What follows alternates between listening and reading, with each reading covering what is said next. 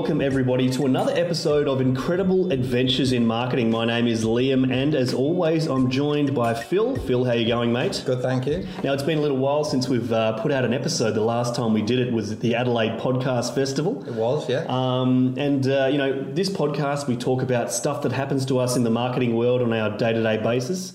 Um, and the last time we spoke, as I said, was at the Adelaide Podcast Festival, and we were talking about gyms. So, do you want to pick up from there? You're looking pretty ripped, Phil, by the way. yeah, you know that nobody can see me. so, I, I, don't look that much different. But yeah, during that um, podcast, I said that I was going to go to the gym every second day for a whole year and not miss any days, and I haven't so far, and it's really? been about eight months. Impressive. Yeah. yeah, but the thing is, when you get to over forty, the results don't come as fast, quick and as easy as it does when you're younger. Um, so, and I think that's the same with when you're doing marketing as well. When you're just starting out, there's a lot of uh, businesses that start doing marketing in their forties. You know, they've been working, they've been employed for a long time, and they're starting to do marketing and running a business and uh, the results just they just come quick and easy. But uh, you know, with the uh, gym, nobody ever said, you know, I tried the gym once, it didn't work, um, so I've never been back.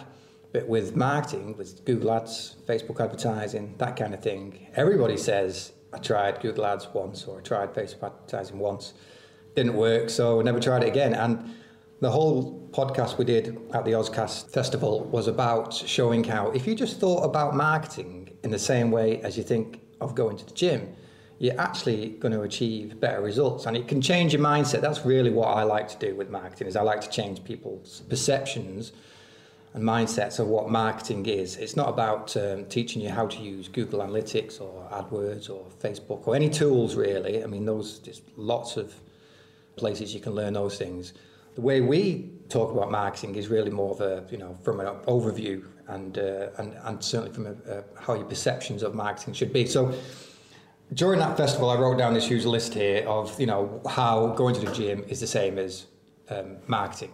All right, why don't, you, why don't you hit us with it? Okay, so I mean, you know, life, even life is, is, is all about marketing. How we market ourselves to other people, and we market ourselves by how we dress, how we talk, how we interact with others. We do that all the time. And uh, so life in itself is is marketing. So you know, apply that logic to how you run your business. How you look at yourself, for instance, uh, is how you is, you know how you perceive yourself defines your attitude. You can get up, you can look at yourself in the gym, flexing in the mirror. You can yeah, you can flex in the mirror, or you can look at yourself and you can be miserable. And of course, that really defines your attitude to how you look at yourself and with business, that's the exact same thing. If your business is struggling, if it's not doing too well, um, you can be miserable about that, or you can see it as an opportunity for growth, uh, as an opportunity for learning, an opportunity for change, a platform from where from which to progress from. So, you know, how we look at ourselves defines how we run our businesses uh, and run our lives. And um, you know, there's a lot of information about marketing online you know, you go to YouTube, Google, there's a lot of it. Everybody's got an opinion. Yeah, and the thing is, it's so easy now to put up an opinion. Um, you know, there's there's millions of videos on marketing, and there's probably more videos on working out and how to exercise. I know because I've watched a lot of them, and. Um, and there's a lot of conflicting information. There's so much information which is conflicting. Um, you know, one they'll tell you how to do uh, weights one way, and then another video will tell you how to do a different way, and then there'll be like videos which are titled, you know, the way you're doing weights is completely wrong. Marketing's the exact same thing, you know, you do this or do that, and or the way you're currently doing marketing is wrong. So, you know, it, it, what you've got to do is you've got to decide to filter out. You've got to learn how to filter out what's useful and what's not, and that takes time. That does and perseverance. You can't learn how to do marketing and run a business and uh, do advertising all in one day. So giving up the first time is, uh, is, is the wrong decision to make. So let's have a look at something else on this list. Um, yes, uh, this is actually quite important. I said at the start, you know, being over 40 means that even though I'm going to the gym all the time, the results aren't there. Well, that's the same with, um, with business. There's a lot of luck in running a business. And um, I'll talk about that later, actually, about how you can increase your chances. But um, with um, with uh, marketing, what works for other people especially marketers, because that's normally where you get the advice from, is from other marketers. What works for marketers doesn't might not work for you. There's this. Um, I was looking up this a way of increasing your page rank. If you got a higher page rank, you appear higher in Google when you through organic search. Mm-hmm. And one of the ways that they suggest you do that is to have links to your website from other people's websites. Now, this advice has been going around for years, 10 years easy. And, uh, you know, when before Facebook, this was a good advice. So, you know, because if you wrote a blog or something like that, because there wasn't Facebook or LinkedIn or something, if somebody wanted to refer to that blog post, if it was a good post, they would put a, naturally put a link on their website to yours. Now, if you see a good blog post, you share it on Facebook or you share it on LinkedIn or, or whatever way you share it. So you're sharing within the platform rather than giving a on your own website. Link yeah. yeah, that's right. And because you're not giving that link from your own website, you're not giving that vote of confidence because Facebook doesn't give any other websites votes of confidence. Every link to your website is a vote of confidence from somebody else. So that strategy of if you write good content, other people will link to it, no longer works. However, that strategy is still being given out in different ways. So one of the ways that people tell you how to get how to get links is if you actually offer other businesses on their blogs to write content for them. So you you know you approach a business, you say, I've got a great idea for an article. Would you allow me to write that article on your blog, and in exchange, we'll link that to um, my website. Have a link to my website.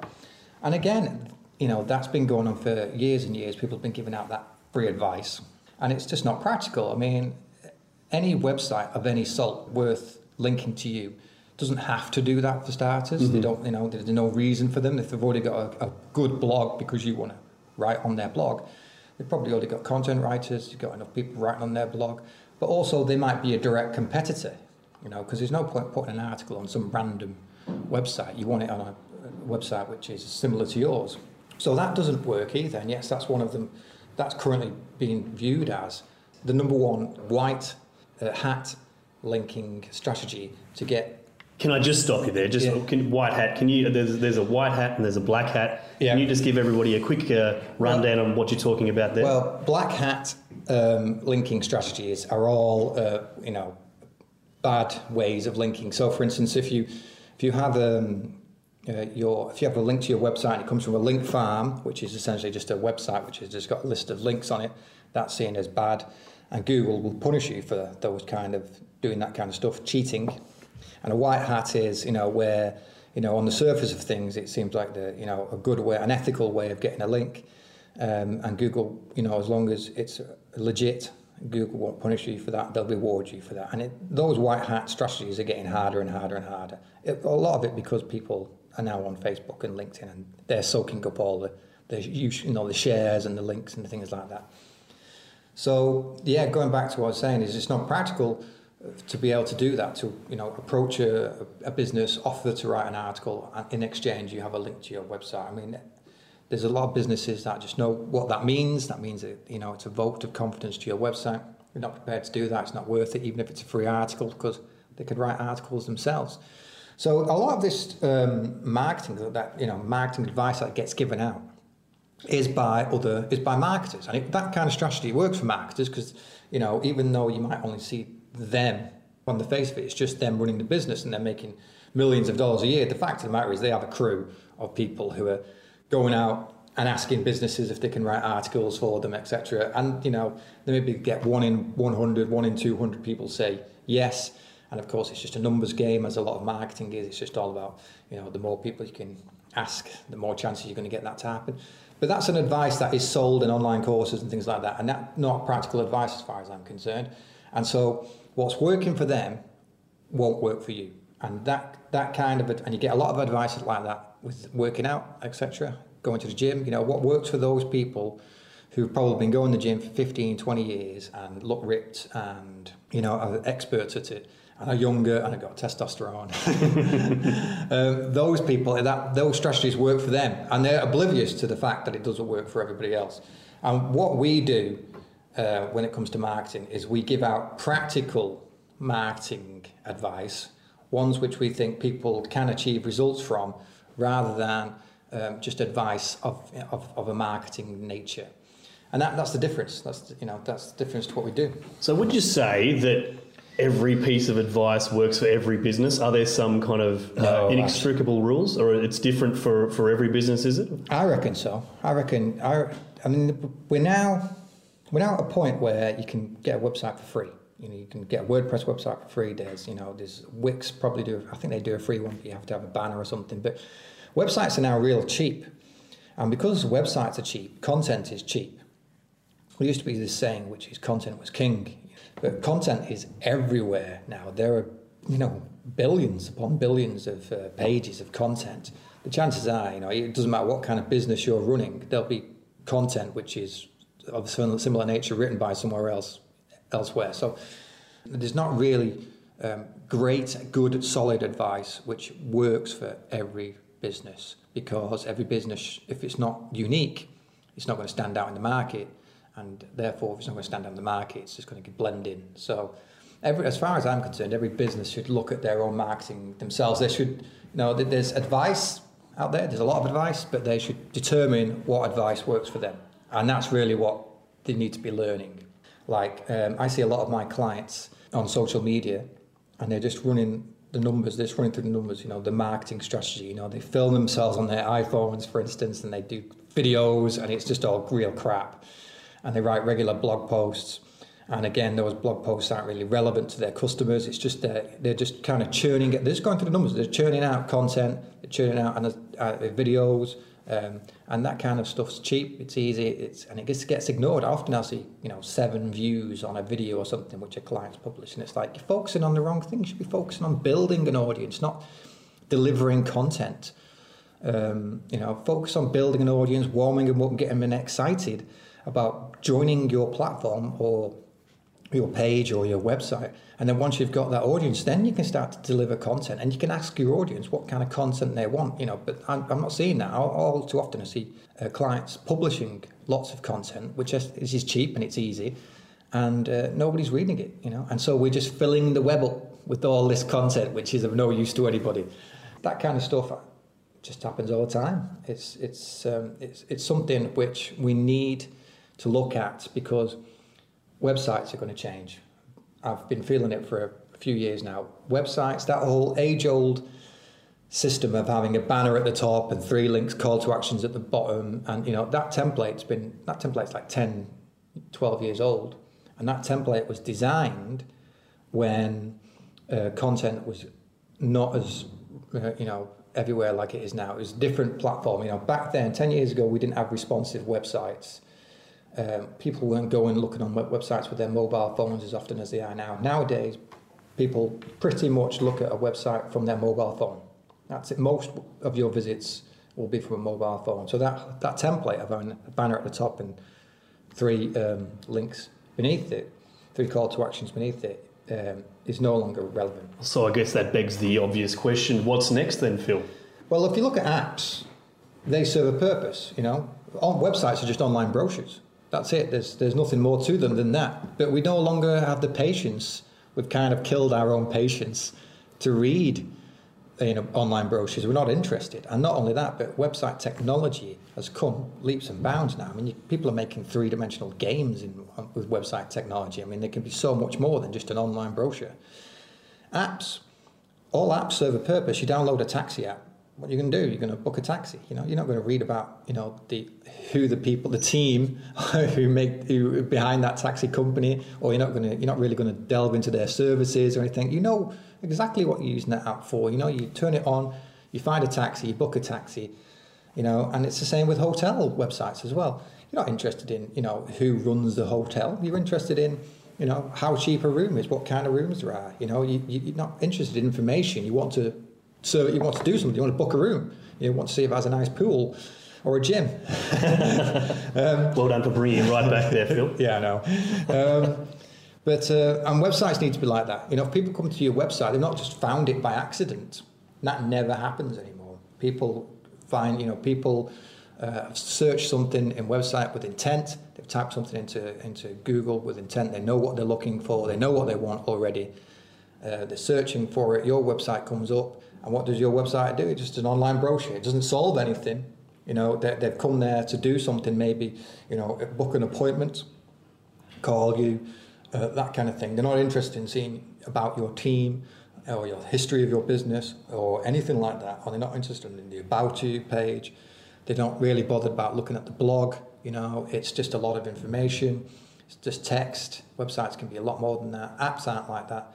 And uh, websites need to become more like apps. They need to solve uh, the problem immediately. So, you know, if you open up a website, even if it was just blank and just said, how can I serve you? How can I help you? What are you looking for? You know, that would get more engagement. More people would fill something in there, you know, type something in, than they would with a current website, which is just a banner with a list of three links. So websites are all about to change.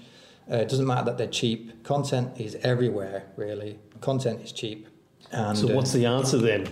Is there a way around this? Yeah, I mean, we all need to start looking at how we can serve our uh, customers and our viewers and our people who come to our websites and our listeners. Yeah, better, really, more, more in a more effective, quicker way. We need to look at our websites as if we are a customer and we're trying to solve a problem and come up with a solution rather than just continuously deliver more and more content that's on the web and just cluttering up the web with content. And so that's that's the future of websites, and it's it's good for people like me who build websites because it means that I no longer have to keep churning out these stock websites, which are just you know the same again and again and again, but really focus more on how a website can solve a problem rather than just present information. So if somebody comes to your website, they've got a problem, you know, if they want to book an appointment, that should be first and foremost what the website does information should be tucked away. It shouldn't. It shouldn't be up for you know up, up front. It should be tucked away for people for the one percent, and it really is the one percent of people that want to find it. Less content, more solutions. Websites should become more like apps than just information pages, and that really that really is the takeaway I think of, of this episode. Focus on solving a website that solves solutions. Uh, focus less on um, churning out content, uh, focus more on building your audiences and getting them excited about your services, less being crazy on social media. and um, and yeah, and on re- recognize that it's all about perseverance. It's all about um, keeping it up. It's, Don't miss leg day at the gym. Yeah, that too. Yeah. we'll leave it at that. Very good. Uh, Phil, where can people find you online if they want to find out more? Uh, just Google Incredible Co and uh, you'll find me. I'm usually at the very top. Very good. And you're on Facebook? Uh, I, I, am. Well, I try to be. Very but that's good. really what my assistant does more than me these days. She's excellent content writer. Very good. Very good. Um, you can catch me on uh, AuscastNetwork.com. Uh, I'm actually on the Breaker app as well. My uh, handle is Podcast Fiend. You can check out what I've been listening to there. Um, and uh, thank you very much for listening, everybody. This has been Incredible Adventures in Marketing, and we'll catch you guys next time. Cheers.